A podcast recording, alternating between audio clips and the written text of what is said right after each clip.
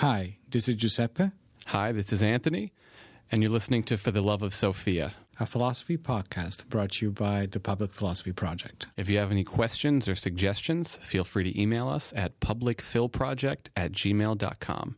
Enjoy the ride.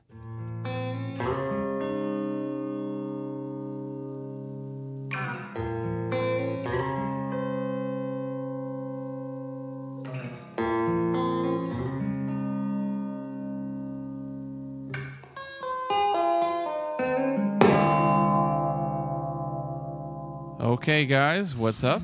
Uh, welcome back, everybody. We are remote. once more, Unfortunately, once more. Uh, not because anybody's sick or anything like this, but just because it's summertime, Yep. sort of for us. I mean, is it technically summer?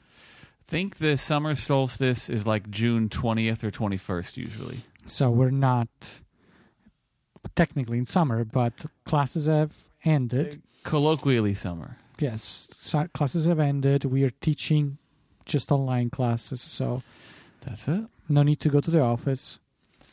Also, though, Also, there is another there's another reason why we're not meeting at the office. In fact, Anthony doesn't want to be in my office anymore. No, I'm just joking. uh-oh. Um, no, um, so we are uh, we are remote. We are going to be recording this probably remotely throughout the summer. I want to say Mhm. at this point. Uh, we just had one of our events, one of our walk and talk, which was a great, great success. It's true. We talked about perception and nature with like 20 or so students up at Cheesequake Park. We have a few of those coming up in September. So if you guys are interested, send us an email. Exactly, and uh, you know, uh, this was we have done this before, but this spe- this one was uh, actually sponsored by somebody, the uh, New Jersey Council for the Humanities. So we got the swag, we got shirts, We got Public shirt- Philosophy Project. Yeah, we got we got all sorts of things, and um, so that was cool. That was nice. Oh, yeah. So this is one of the the news that we have, but there we have actually bigger news than that. Uh oh. We do have bigger news than that. Uh, nobody's pregnant. Nobody had another baby. So what's this? What's the? How can we say what comes in order of importance? Nobody's dead. What's in order of importance? The things that comes next, usually, right? Yeah, We could, we could play this game. we could. Uh, but I think it's only it's only right that you say what this what the news is. I forgo my right to you because you have a nicer voice. Oh boy! So Anthony, uh, after putting some years of work in, is finally uh, accepted a full time position at uh, unspecified New Jersey institution. Another one of our uh, nice community colleges, the tenure track. Exactly, and so he will be leaving me, uh, meaning that he will not be working for me slash with me really, uh, in on my in my institution, but we will still be doing all the sorts of stuff that we we did together. And now it's just going to be a little bit more complicated, probably to schedule them. But we'll It's we'll a long distance relationship. Yeah, it's a, now it's a long distance relationship. Uh, Complicated. but we do look forward to uh, to invade another space. That's one way of putting it. Yeah, What I, was going to say is we look forward to continuing the dot dot dot friendship. yeah, absolutely. See what I did there? Yeah, yeah, that's uh, that was a good uh, a good segue there, right? Yeah. Uh, considering the the topic of today, which we'll fully reveal in a second. Um, so I was thinking the other day actually about this. Seriously, I was like, I don't know why, but I consider the public philosophy project and the things that we do really like some sort of a virus that expands and infects all sorts of Mm. other institutions, right? Well, you have that. You did that symposium a few years ago, the contagion of ideas. Yeah, yeah, I do have that mindset sometimes. Yeah. Are you aware of this guy Gad Saad, by the way? I have no idea what that guy is. He he's a psychologist. He wrote a book called The Parasitic Mind, where he he makes like the idea of virus analogy, and I was like, oh, I wonder if Giuseppe knows this guy, just out of curiosity. No, no, I the the contagion of idea was actually a citation from Dan Sperber, uh, sociologist slash. Oh, I did know this actually. Okay. So that's that's what I was thinking of, and all you know, the Lamarckian way in which Mm. ideas evolve and stuff like that. But we digress, right? We Uh, digress. back to uh, sometimes when you speak, I don't know why your voice come out distorted. Me? Yeah, yeah. Oh, Uh, I wonder. Now, now you're fine. okay. I yeah, I it- wonder. I I'm think- not peaking in logic. Hmm. Might just be something's peaking, but I'll, I'll be careful there. No, I think that is like when you we go back and forth like too fast to the mic. Oh, okay. Maybe that's what's happening. I don't know. So I won't shout. you can I don't, At you. Just say.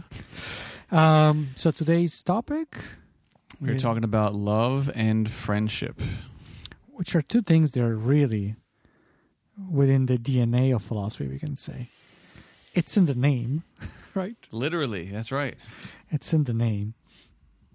Um, so what I, what do we start? So, two ways of approaching this, right? There's the love question and there's the friendship question. Uh, and we could do it in that order, or we could do friendship and love. And I'm thinking that we should start with the smaller 1st Mhm. which is we start with the friendship part. Oh, that's already interesting, though. You think the friendship is smaller than love? Oh yeah. Why do we do this? Why do you think you think pol- politics is larger? I think ethics is larger. I think friendship's larger, or love is larger. You think friendship larger? I, I think so. Maybe well, Interesting. maybe we're saying larger in different ways, though. I don't know. We'll see how this unfolds. yeah. What What do you think is larger? Love. Be- Well, I would say and uh, actually, what do you mean by larger? First of all, so. The spatial metaphor, whenever I use it, should be understood as this idea that concepts are containers or like a, a Venn diagram kind of thing, where like friendship is a large circle with a bunch of smaller circles in it, one of them being friendship. So, another way of saying that is my initial reaction. I mean, maybe I'll change throughout the episode, but my initial reaction is to say that it seems like friendship is a specific type of love or contains a specific type of love. And since it contains a type of love, it must be smaller than this thing called love itself, of which there are many types.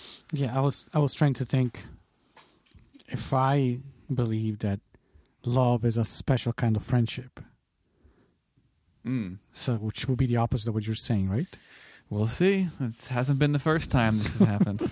No, definitely not. But I'm thinking, well, I want to say right now, yes, but I, I might change my mind too throughout the episode because I'm not set. And I, we're going to see where we go with this first and how this Mm. um, evolves. Let's put it this way. Yeah, I think when it comes to the love and friendship stuff, the first thing that I think is like this is one of those ones that I don't know, in the grand scheme of philosophy, it, it doesn't seem like the big heavy hitter, right? You think of like metaphysics and you think of you know the big questions about ethics. And I suppose this isn't disconnected from that, but I feel like when you think about friendship and love, you're like, oh, that's like kind of really a specialized thing. But when you actually think about it, if philosophy is all about the good life, which we both think it is, then this one is actually like the cornerstone of philosophy in many ways, even if it doesn't realize it. Because you use the word friend and love in these really casual ways. Um, but like so many other things, we use words in a very sloppy way that has fallen away from, let's say, I don't know, the more grandiose or the more powerful meaning. And I guess that's the first thing that comes to my mind when I think of love and friendship is the fact that at once there's a casualness to it on the surface, but that when you look at this thing under the microscope, you see that it's the, exact opposite. Absolutely, and I, I think of the same thing, and especially you know, now my kids are getting a little older, and they have friends, right? Mm. And sometimes is, it's interesting to say the way they use the word, right? And for them, especially for my little one, uh, well, little one, she's ten now, so not that Oh, little I'm sure she loves you calling her little one. um, she is. She has a new friend every day, Hmm. and the old friend is not a friend anymore. And I've tried to explain kind of the difference, yeah. but of course it doesn't get through, right? So it's like the drama begins. Yeah, oh, absolutely, absolutely. Age 10 was crazy. Like fourth grade, I think. Was this when So- you were bullied by the that guy, age ten? Which one? The the one that the guy that that, That said I was a show off? yeah. Peter? Yeah, that was fourth grade. There you go. yeah, yeah, perfect. Yeah, so I feel like me and Clara often have these conversations about identity and what different bits you connect to and like mm-hmm. the extent to which you connect to those different bits. And I feel like f- I feel always connected as far back as I remember, but fourth grade specifically, I think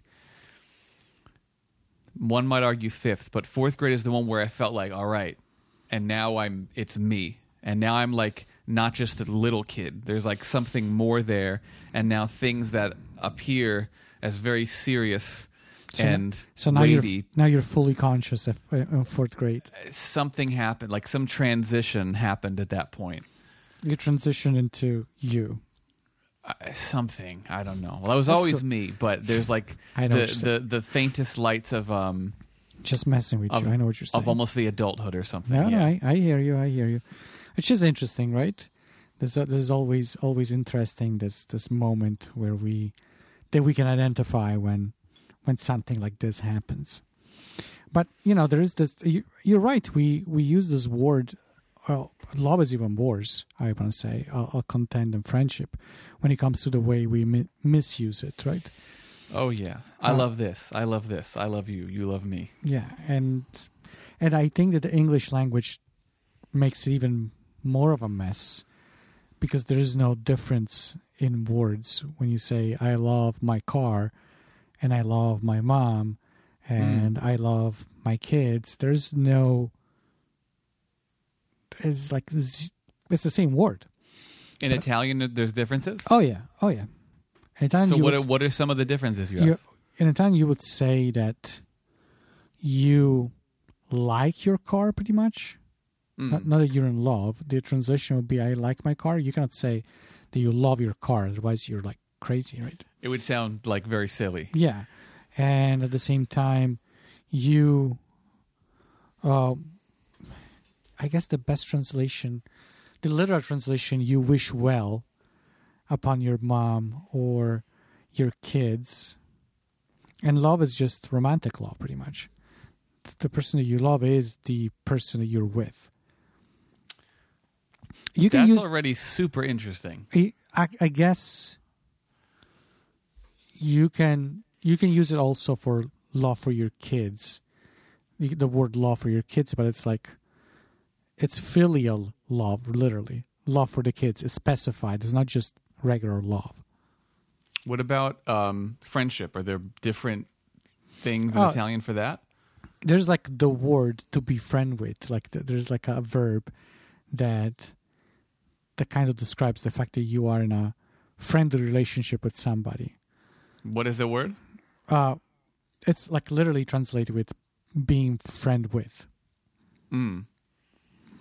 So that's those are the the the So that's, differences okay, that's a good starting point then, right? Is like whatever this friendship thing is, hmm it would have to be a relationary thing, yeah definitely right? There's there's no being friends with oneself.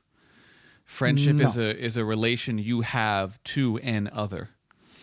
you have yeah i'm wondering if we want to start immediately by limiting this and say that you can only be friend with another human being or not. Versus an animal versus a toy, an imaginary friend. Chat gpt versus definitely not that one. But so okay, this is an interesting distinction is like the relation you have to humans versus that you have to animals because all the time people use the word friend to describe their their pet. Yeah. Some people use it more loosey goosey, but some people, I, I think, take it a bit more seriously or as serious as you could Mm-hmm. with an animal and say, like, this is my friend. Mm-hmm. And, you know, it's an interesting question about the animal thing because I feel like by approaching the animal question, which see, is seemingly indirect, we're going to get answers about the human stuff. Yeah.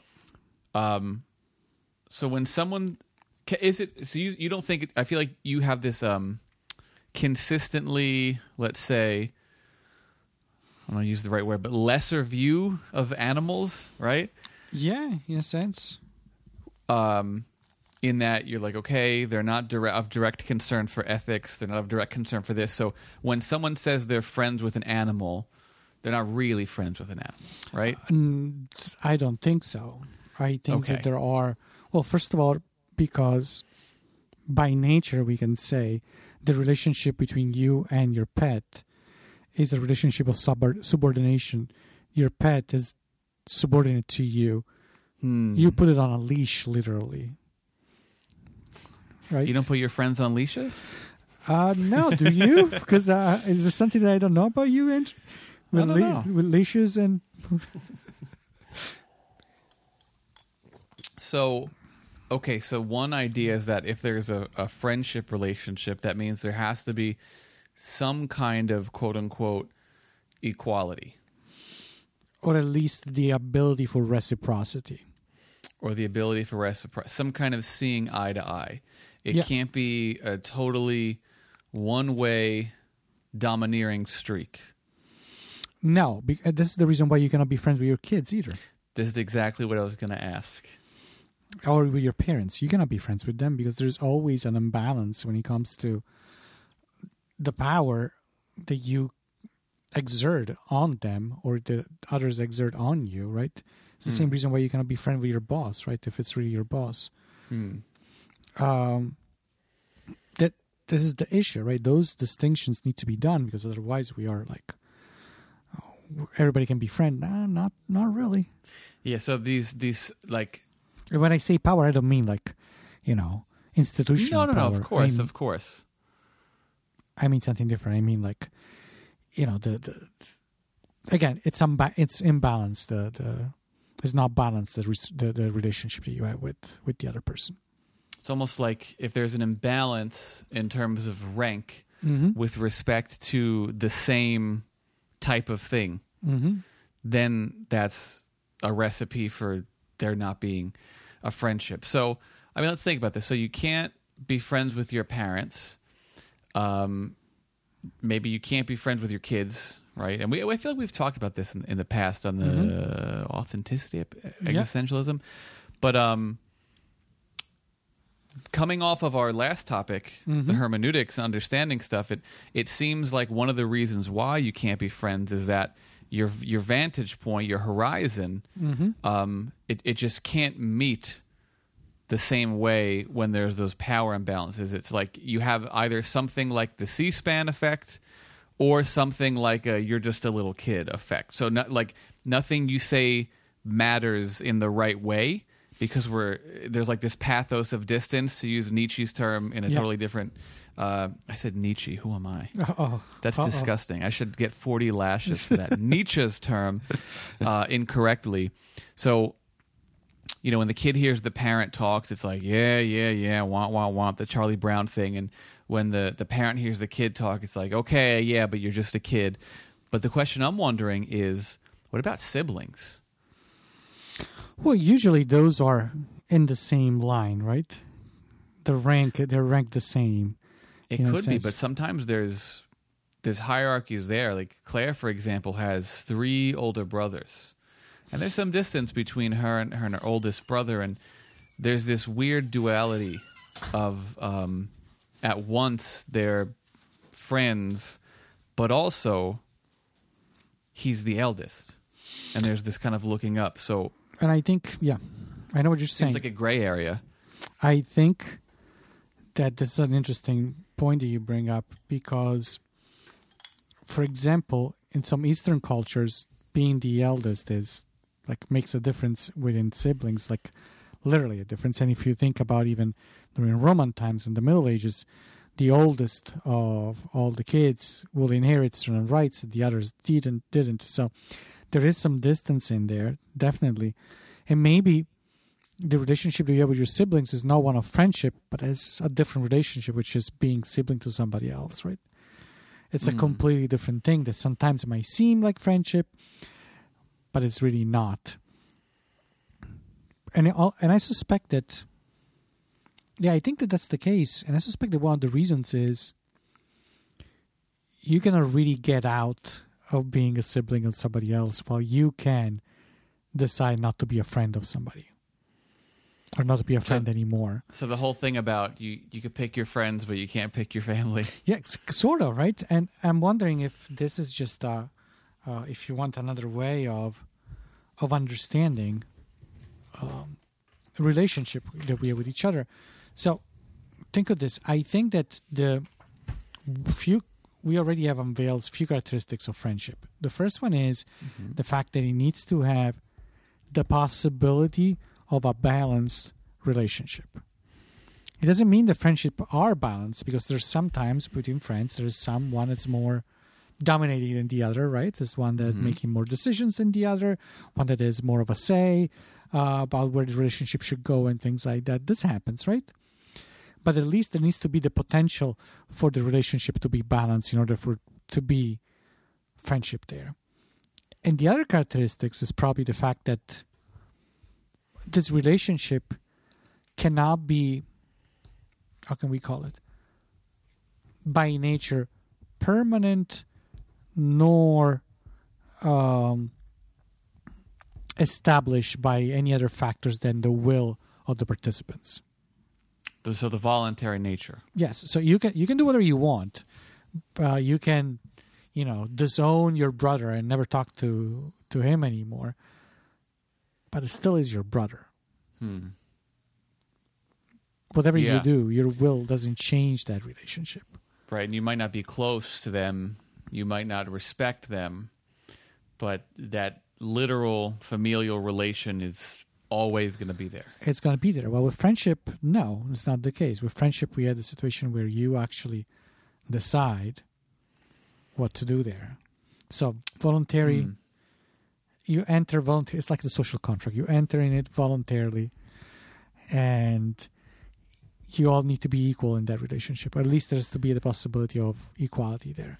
I think the distinction between equality and possibility of equality is interesting because you got me thinking about how in the past me and you have kind of acknowledged that power dynamics are always in play Mm-hmm. um, in relationships, including your friends. Yeah. So, so it's not to say that the presence of any kind of power dynamics negates the possibility of friendship. Mm-hmm. You know, like ex ante. Mm-hmm. It's it's that the presence of certain kind of power dynamics in certain ways. Of course, that's always the Mad Libs thing. Is the thing that negates friendship from the start. Yeah. And one example I thought that shows that is um, like a like a romantic relationship. So you have to be friends with your partner. I mean, if it's successful, right? Mhm. Um, but in relationships, especially, there's power dynamics, Absolutely. right? In certain tasks, one person is maybe the leader. In other tasks, maybe the other person is a leader. Maybe in all the tasks, the one at the end of the day is seen as a leader, um, at least at, at one type or something like that. And so there is a kind of subordination, but but it's like a voluntarily agreed upon, natural falling into the subordination, and because it's a voluntarily established power dynamic, that means it's not always having to be there. So it's like blank at the start, there is that equality, and then we agree to kind mm-hmm. of function in this way together, and that's why Yeah. I think it, it still seems to be like a friendship. Does that sound right to you? Yeah, yeah, and it's it's different from other power dynamics where getting out of the power dynamics means to completely break the the relationship, right? If I don't want to deal with the power dynamic that there is between my boss and me, I need to quit. while within friendship, at least there is the opportunity, the possibility to renegotiate those things, right? To Hmm. renegotiate the, your role in the relationship. Is it always successful? The renegotiation? No, but it's possible, right? Well, with your boss, you cannot renegotiate anything. With your parents, there's not. I mean, you can renegotiate the surface level relationship with your parents. Yeah, like like concrete empirical terms. Yeah, exactly. But you're not really renegotiating anything, uh, to be Hmm. honest. There, right? That's true because at the end of the day, the main thing stays the same. Exactly. I, I have a couple questions, and I'm curious what you what you think about this. So, the one question has to do with this idea that that you can't be friends. You said with people who are at different ranks within a, Mhm. a business or something like that. Can can they be friends outside of that business relationship? Like like is there a way to put on a different hat when you walk out of that building?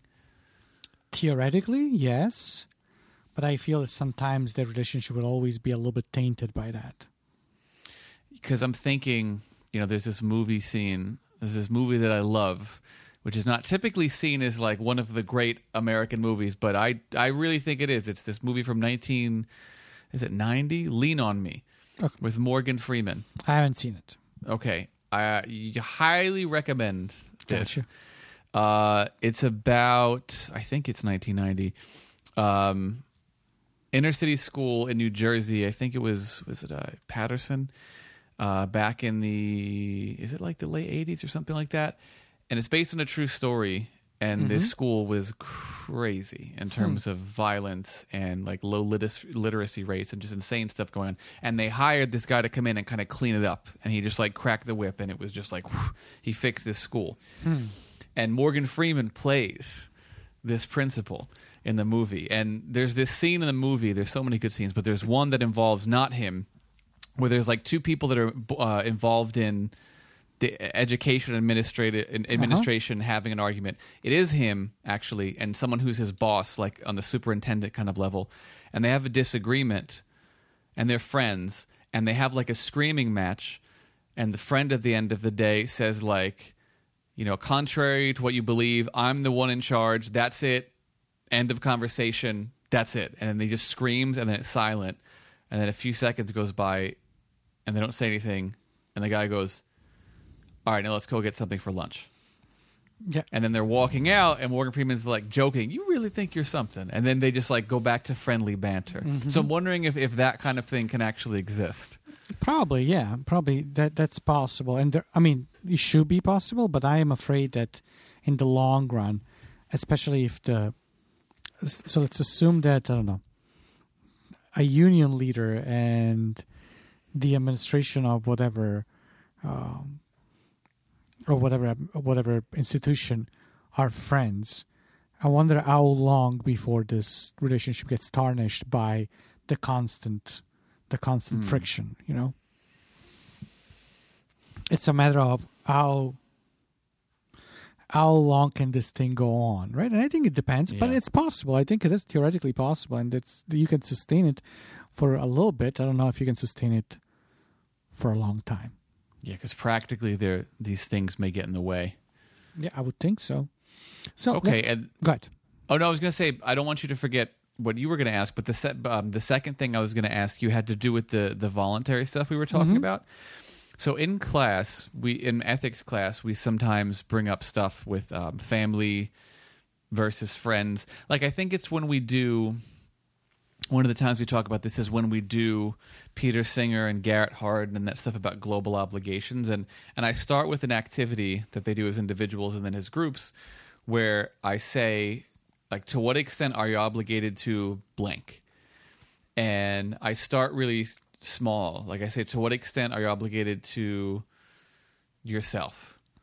And then I say your family and then your friends, and then your local community, and then your state, and then your country, and to the world. And there's a lot of arguments that happen, and by, by arguments, I should really say disputes. There's a lot of disputes that sometimes have argumentative content that we can nicely identify, and sometimes not. uh, between people who say you have more of an obligation to your family and those who say you have more of an obligation to your friends. And it always makes for an interesting conversation. And one of the things that the pro friend side often bring up is that precisely the thing we're talking about, which is that the voluntary nature of the friendship makes it more impactful. Because like I'm choosing to be with you and that that puts um, more significant, let's say, ethical pushes and pulls on each person. And I, I have, has this come up in your class? I'm curious what, Uh, what you think about this. sometimes in a, in a diff- in different terms like we talked sometimes about the obligation you might have towards um, your family versus the obligation you might have towards the community at large right Mm. the greater good Uh, we I we talk about this usually when we talk about utilitarianism Mhm. uh, and stuff like that.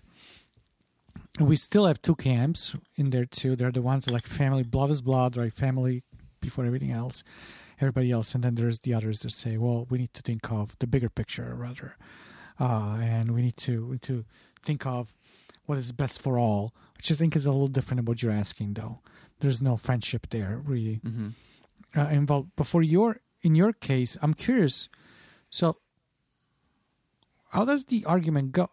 Shouldn't be the opposite that because you are voluntarily in this relationship, you can decide to care less. Well, you should definitely have more of an obligation to the fixed sort of.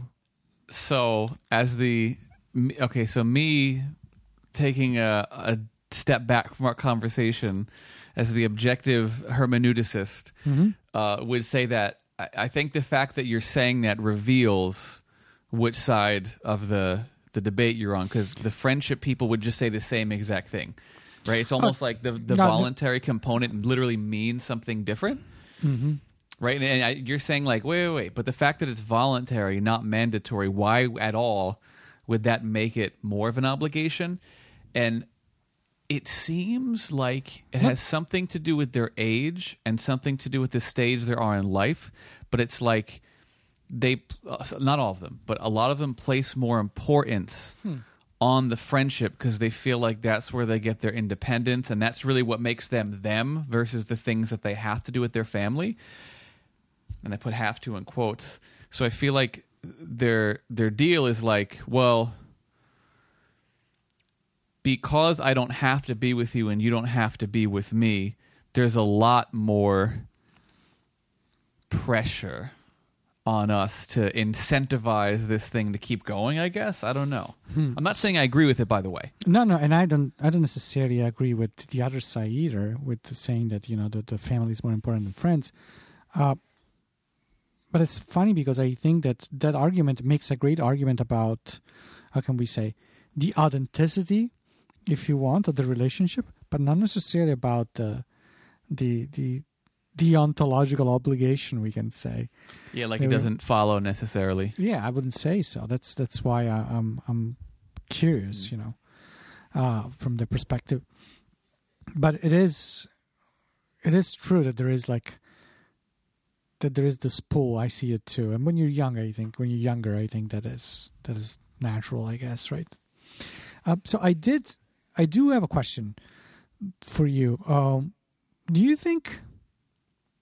So we talk about friendship. You know, we said that it needs to be balanced. At least there's to be the possibility of balance there. That it needs to be transitory. Maybe, you know, there needs to be the possibility to getting out of the relationship without, uh, you know, out your will and so on. But then, I'm sure you have encountered in your life, maybe uh, of your experience, maybe in your life, this concept of false friend. Right? How can there be such thing as a false friend? What does that really mean? Can I ask a question? Sure. When you say false friend, a couple things come to mind, and what you're mentioning could be any of them. So, one of the possibilities is someone who you pretend is your friend. But isn't really your friend. And the way the reason you pretend is either because you want something out of them or because it's just like small talk to keep the peace or whatever to not be confrontational.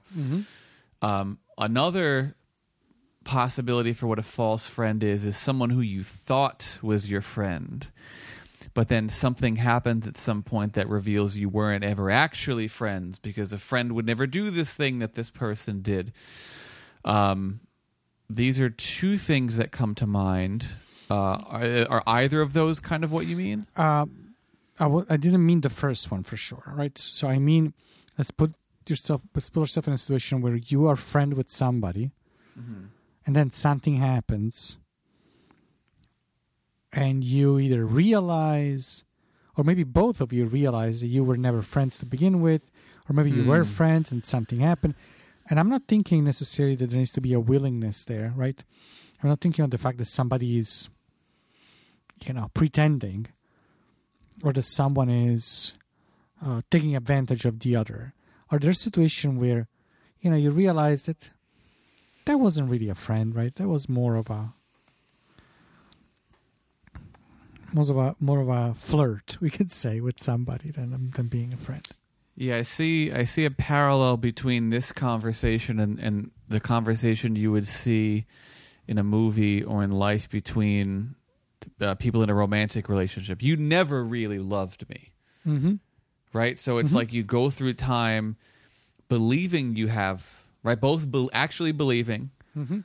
that you have this friendship, and then something happens which leads one or both of the parties involved to think or realize Mm-hmm.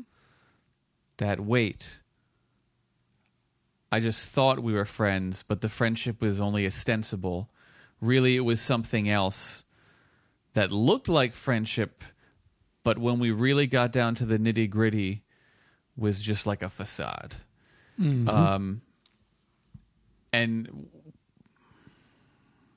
when I think of these situations, if I were to try and speculate about like what is happening um, in terms of the relationship dynamics, I think that in a lot of these situations, what happens is when the quote unquote friendship is there, which is also in quotes, it's happening within a specific context, a Okay. specific world, or a set of parameters Mm-hmm. where where there's kind of um, a range of thing of types of things that happen, and within that range of things, you guys work Okay. and and may even work really well. Okay. And then what'll happen is an event which upsets that normal range of things that happen. Mm. So now something completely outside of that world is the situation you find yourself in. And since that's totally novel, you you don't like you don't know if you're friends in that context, right? Because that never happened to you. So it seems Okay. like novel situations, oftentimes difficult novel situations, are the things that test whether there really is a friendship there. And I think what happens, like I say, I think, I'm going to say I know from experience, is you see someone in a difficult situation behaving in ways that shatter your expectations that go outside what you believed the friendship to be. And when you see that you're like oh so we weren't really friends. We just happened to work within this this range of things. You weren't And really when we- alike. exactly. And and or or or there was a convenience there within some specific set of parameters. And once we really get tested to see if we're friends in a more absolute sense, the thing disappears. I mean, an analogy would be like the person who seems like a good person and then and then they sell you out. Right? Or or the, the Yeah. person who seems like your friend and then and then when you're in the situation where they have to protect you, they don't. You're like, "Oh, so you don't you're not actually courageous." Gotcha. Gotcha. So it, se- it seems like those difficult situations are the ones that test whether the thing is really there. And oftentimes in these situations that you call false friendships, um, it is those difficult situations that reveals the the false friendships, So- quote unquote, whatever that means. So maybe, you know, somebody is a false friend not so much because they kind of because they took advantage of you, as we were saying. They could be like genuinely acting the way they're being acting, generally feeling the way they're feeling within the frame that you described, right? And then when the frame Yes. goes out, then that person doesn't fit the mold that we have built from them for them. So it's more a matter of, uh, a matter of not living up to the expectation that we have established, rather than something that's missing in the other person, right? yeah, it's like the system has been upset. Or reset it, even better. or reset and and you could say that this is a false friendship another way you could say it is you had a friendship and you no longer had a friendship because all of a sudden you discovered that this person doesn't meet your expectation when it comes to important things for you. And another and even another way of saying this is that you have still have a friendship but less of a friendship. And so hmm. which one of these it is depends on whether you think a friendship is the there's a couple things. The willingness to adopt the name like are we in a friendship just like kind of in a purely like nomenclature or like codification sense? Or if the friendship is not merely the willingness to adopt the title but is instead the intrinsic relational properties independent of the name right? Because it like that's going to determine which of those categories Mm-hmm. Mm-hmm. I, I would say I think it, Yeah. it falls into. Yeah, no, no, no. I'm thinking. Yeah, I, I think you're right, and I am. I'm also thinking that if that is the case, right? If this is the way things do work, probably the term false friendship doesn't apply to these things. Really, false friendship is should be used just for the situation where really somebody's taking advantage of you, or taking advantage of somebody, or you're taking advantage, or you- you're doing things out of convenience, right?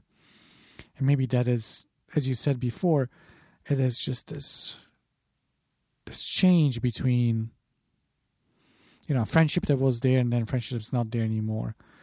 Uh, I don't know about the less fr- being less friend with someone because I don't. So you think it's a scale?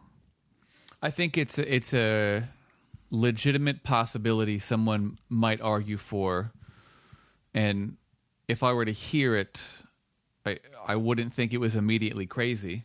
Mm. That's all. Like like prima facie, sure, maybe. So I because I, I'm thinking like, okay, what's the demarcation point there though?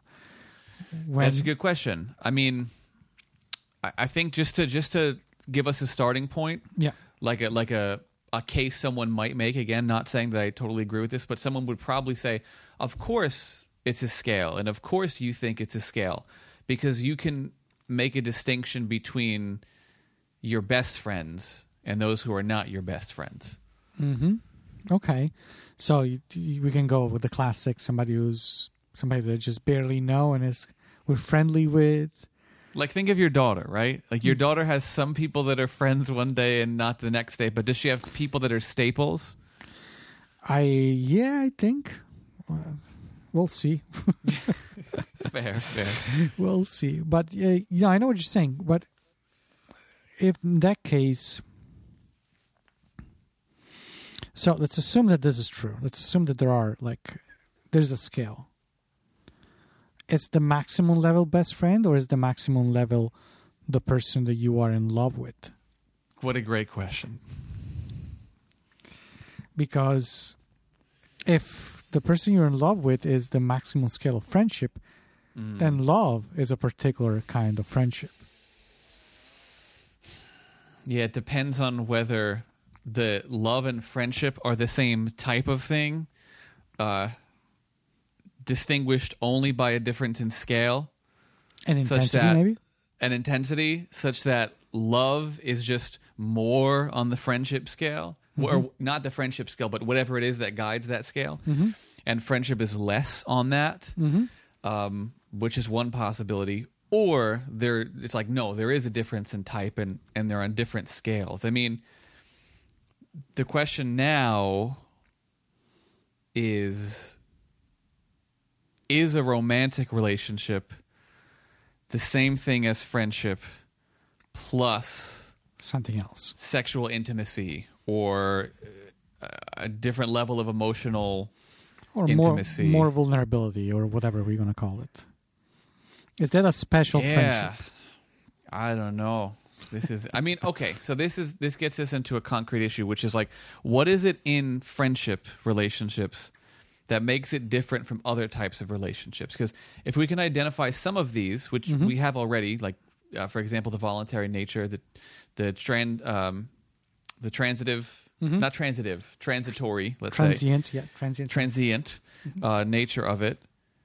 Are there other things, and are all the things that identify it basically all there in a romantic relationship, or is there there differences? I mean, uh, do you think of other things when you think of components of friendships? Um, let me think. Well, again, the voluntary nature, the fact that it's not established once and for all, uh, the fact that sometimes you can make a mistake. You think you were friend with somebody you were not. Um, the fact that in friendship, you quote unquote wish the best for the person you're friend with. You don't want anything negative or bad happening to that person ever, right? But at the same time, you feel uh, close enough to reproach the person if that's the case, right? You can have a relationship that that where you can tell the person if that person is doing something wrong, and even if that person gets hurt, you'll tell them. But at the same time, you do that because you want to uh, kind of avoid for them to to get hurt in a more significant way. So so far, are all those still involved in romantic relationships?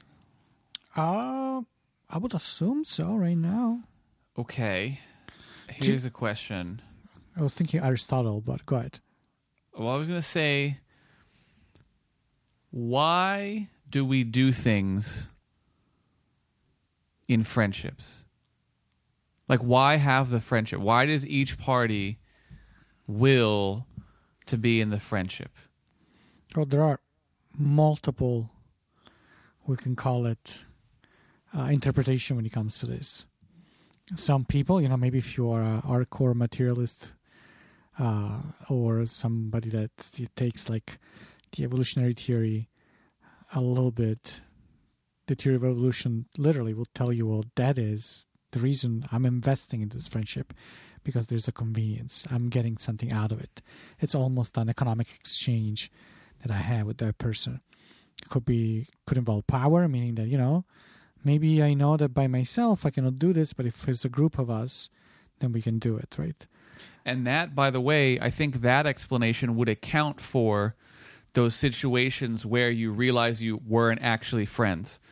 Because for one person, you that person believed that the friendship transcended the specific set of parameters, mm-hmm. whereas for the other person, it only existed because of the quote unquote economic benefit within those parameters. And as soon as you change the context, I no longer quote unquote get the same thing out of it, and so whew, it disappears. But I, I think that people that will claim that they will say that maybe we don't know this on a on a rational level, on a conscious level, but unconsciously all our friendship relationship are made that way and even the example that you made before right all of a sudden you don't protect me so you're not courageous so why am i even with you right why am Mm. i even friend with you if that's not the case not that i believe that that's the, the right explanation but i think that one could argue that.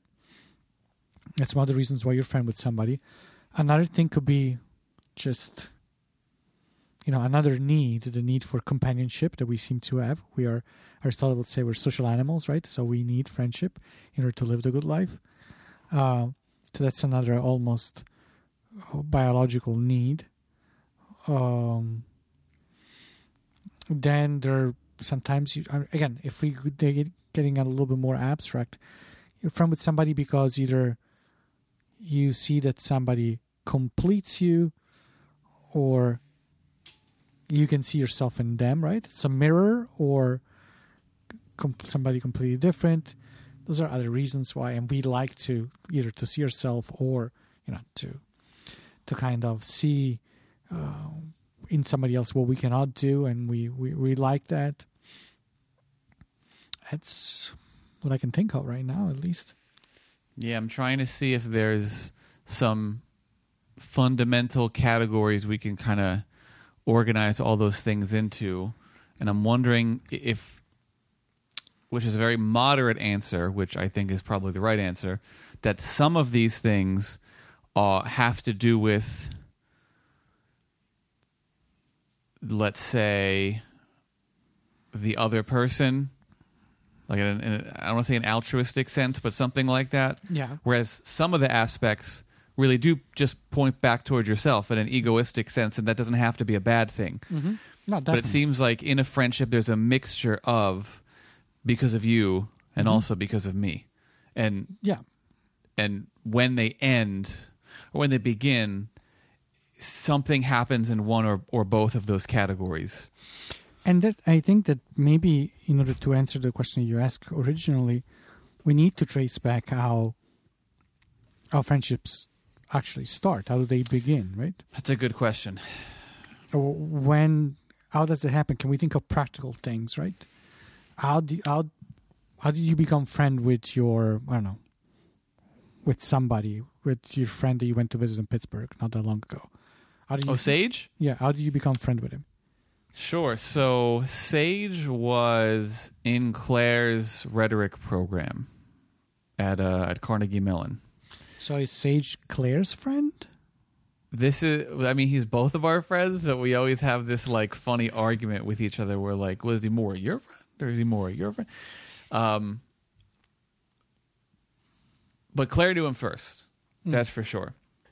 And the rhetoric program was like super small, like like I don't know, like six pe- something very small. And uh, in that case, the friendship started because of a couple things. Number one, common shared spaces Okay. in the everyday sense. So you're literally habit. You're, you're inhabiting right. Your your habitat is the same. Number two,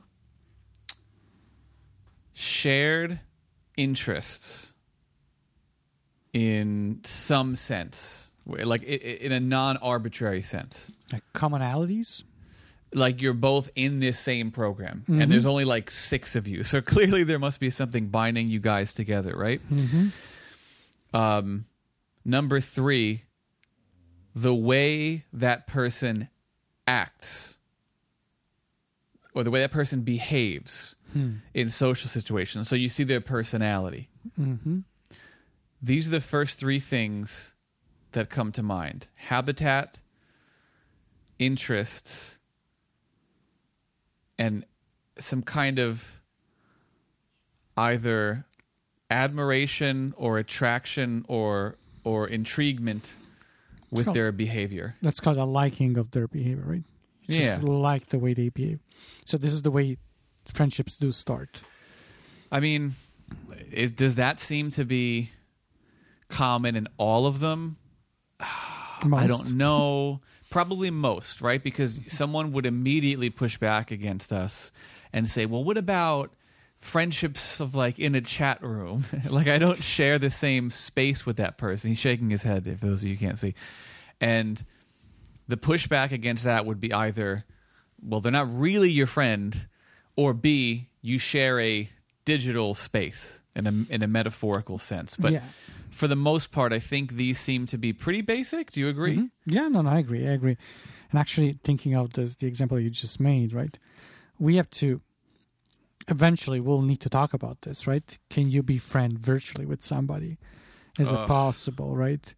Um, so my son has a lot of friends that are he has never met. Because video games, right? Mm-hmm. Mm-hmm. And th- those things that you were mentioning, they're all there. Common interest. This people have personas, you know, and um, ways of acting within that context that other people like or don't like. They share a space together. Is virtual is metaphorical, but it's still the same. So, if those characteristics are kind of the foundation of friendship, it seems that you can be friend with somebody even if you've never met him. Hmm. I, um, a couple more that I just thought of. Shared values. Okay.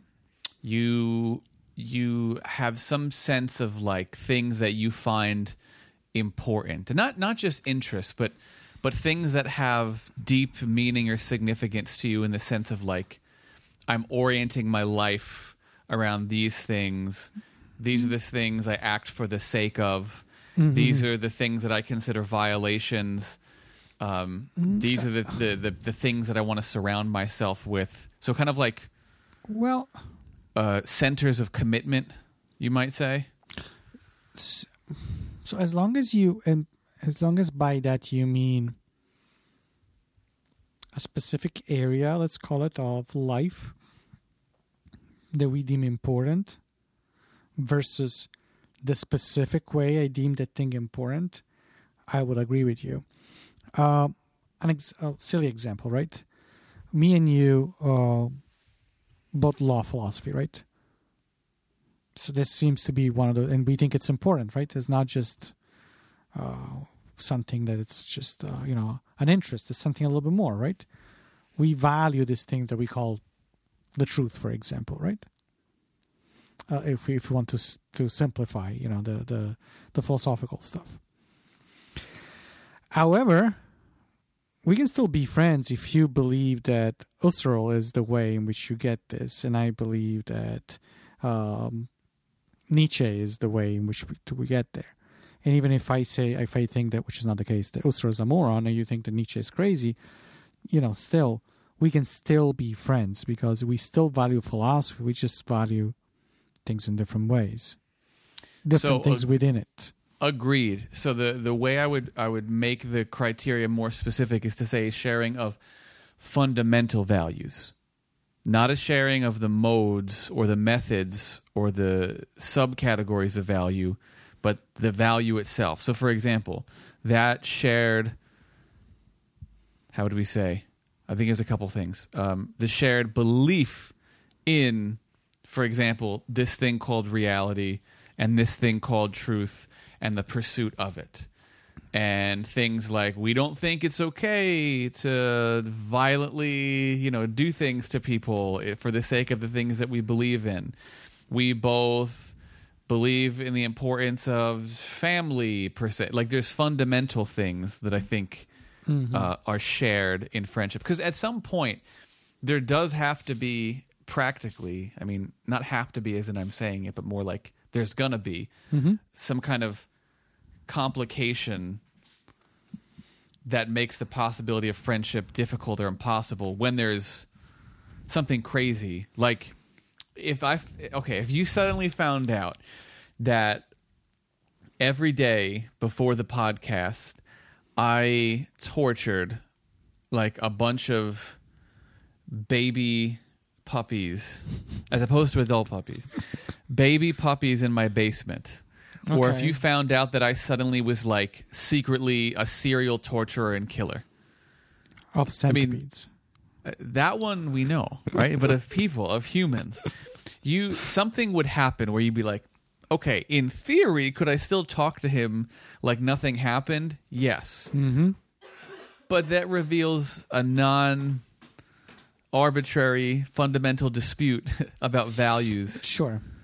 and this dispute makes the friendship maybe more unlikely if not impossible that's that's kind of what i mean No, I think I think I know what you what you mean. I was just trying to to leave room for even what we would call fundamental differences, right? Uh, because if this distinction that you're making is, uh, how can we say, it's very strong. If the, if this if the this demarcation is like really really deep, then I think that we end up being in trouble because I'm thinking, uh, what about people that have completely different political views? Is it possible for them to be friends? I believe it is. I believe it's possible, but maybe there is just like certain things that we disagree upon, or certain things that we both believe that I don't know the economy is important when it comes to, to, to politics, right? Mm. But you might be a socialist and I might be uh, a capitalist, and we can still be friends, right? Yeah, I think I more than most people think that's possible.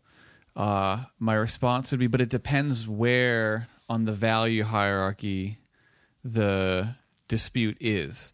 Because if the reason for our difference is, oh, we both just want what's best and we have a disagreement about it and no one wants to force anyone to do anything, like Mhm. that's one thing. Mm-hmm. But if there's like a deep ethical or metaphysical split, that could, right? Like if you're like, okay, I'll give a, uh, an example. Let's say you happen to be in support of genocide Okay. not of centipedes, but of you know, let's say n- the people you would call fake Italians. okay. So so soprano Italians like myself, right? like Okay, the, the New. Jersey people.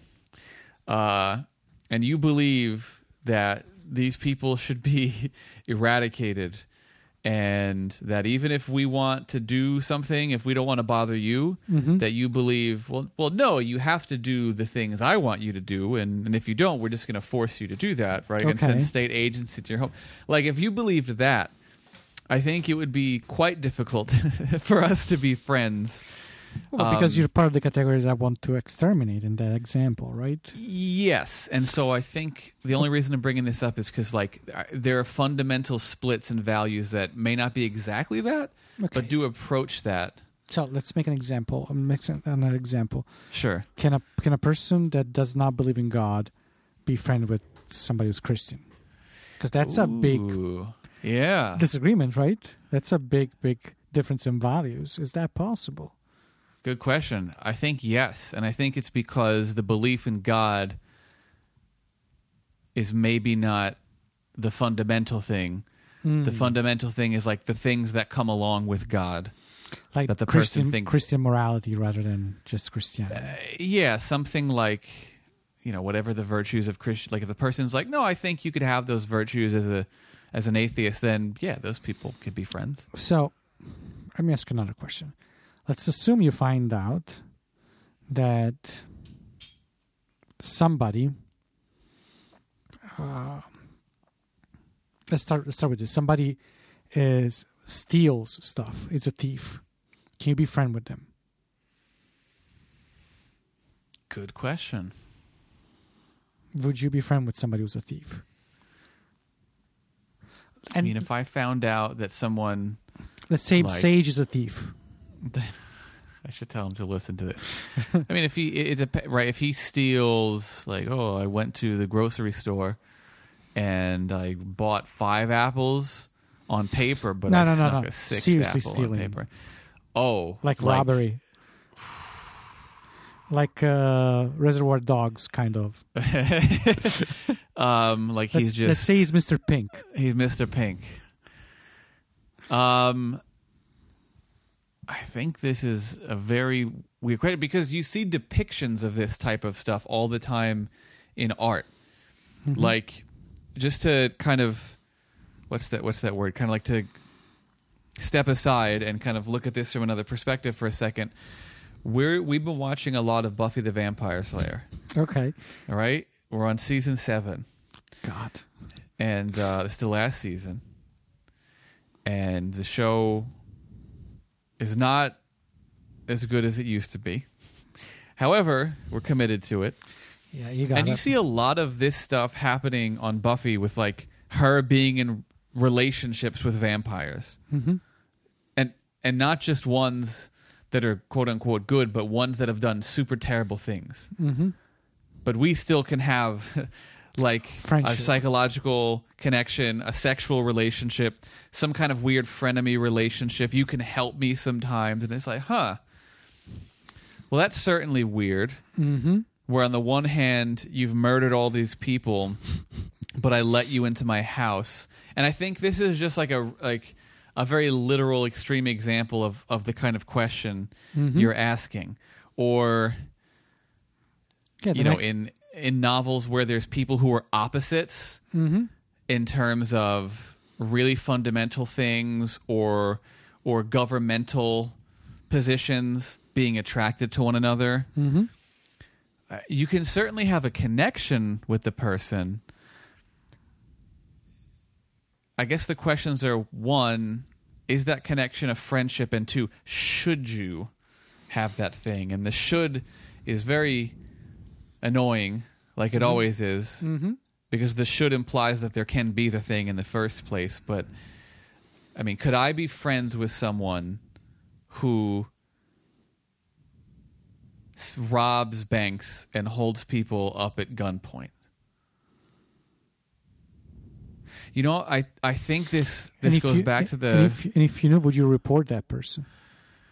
and would that reveal that I'm not friends with the person because I'm not loyal to them, or would it reveal that I am friends with them because I care about them and want the Mhm. truth to come out and want them to Mhm. get better? I think again this depends on that question we asked previously about whether the friendship is the willingness to codify the name Mm-hmm. or whether it's could you literally have this like touching of souls, so to speak. And the loyalty. I, I don't know the is- answer. The loyalty part is important, isn't it? Yeah, I mean, and it also depends on. Maybe it doesn't depend on, but something that would make the question even harder is whether you met them as the bank robber, or you knew them as not that first, and then learned that they you were this thing, discovered. or So- they became it later on. Yeah. So let's assume again. Let's assume, and I know it's a lot of hypotheticals here, right? No, but Uh, it's it's good. It's good. Uh, let's assume that this person is somebody that you're really, really good friend with, and at the same time, you at this point, you know, you are in this friendship relationship. I, I'll be honest. I don't know if I could. Like, is it possible to detach the two things, right? The ethical behavior that somebody has with uh, the person has all the characteristics you look for, all the characteristics. You know, it's like yes, he commits robberies, uh, holds people at gunpoint, but after all, that person is a good person and a good friend from your perspective. And and maybe we can talk about this in the in the next episode. Yeah. Would anything change if instead of be your friend, it's somebody you love? Yeah, I mean, probably you shouldn't be, Mm-hmm.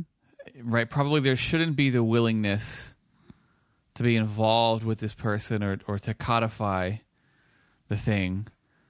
But does that in me saying that, does that reveal that I believe you could in theory be friends with this person and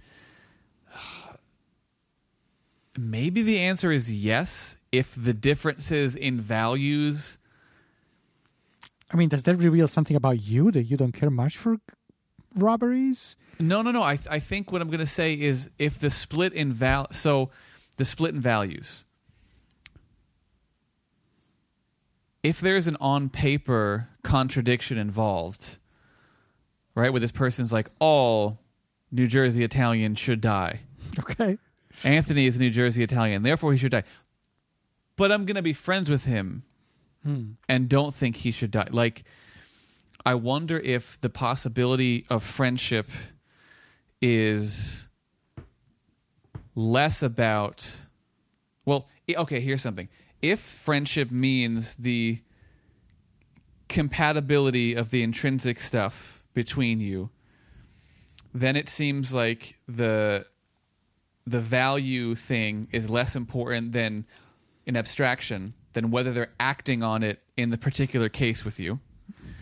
Whereas if friendship is the accepting the name, the should, then it is less about that and more just about whether you accept Yeah. that thing, right? Yeah.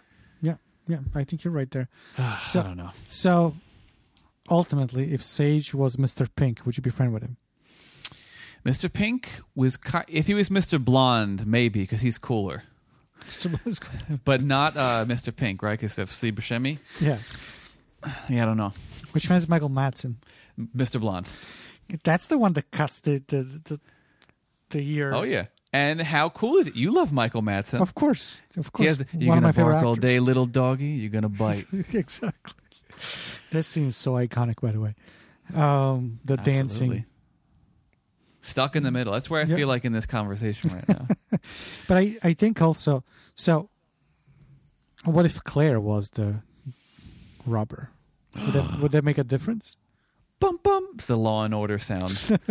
so maybe we could pause there, and then in the second part, kind of try to end the conversation on friendship if we can, and if Yeah. we can transition into a thing about love, and if not, maybe I- admit I- defeat on friendship and just fig- figure keep doing friendship and do love in another one. I don't. I don't know. Oh, well, I guess we'll see. I think another solution would be like cut the friendship stuff here and then start with love. And Round and Well, round we go. Where yes. we stop, nobody knows.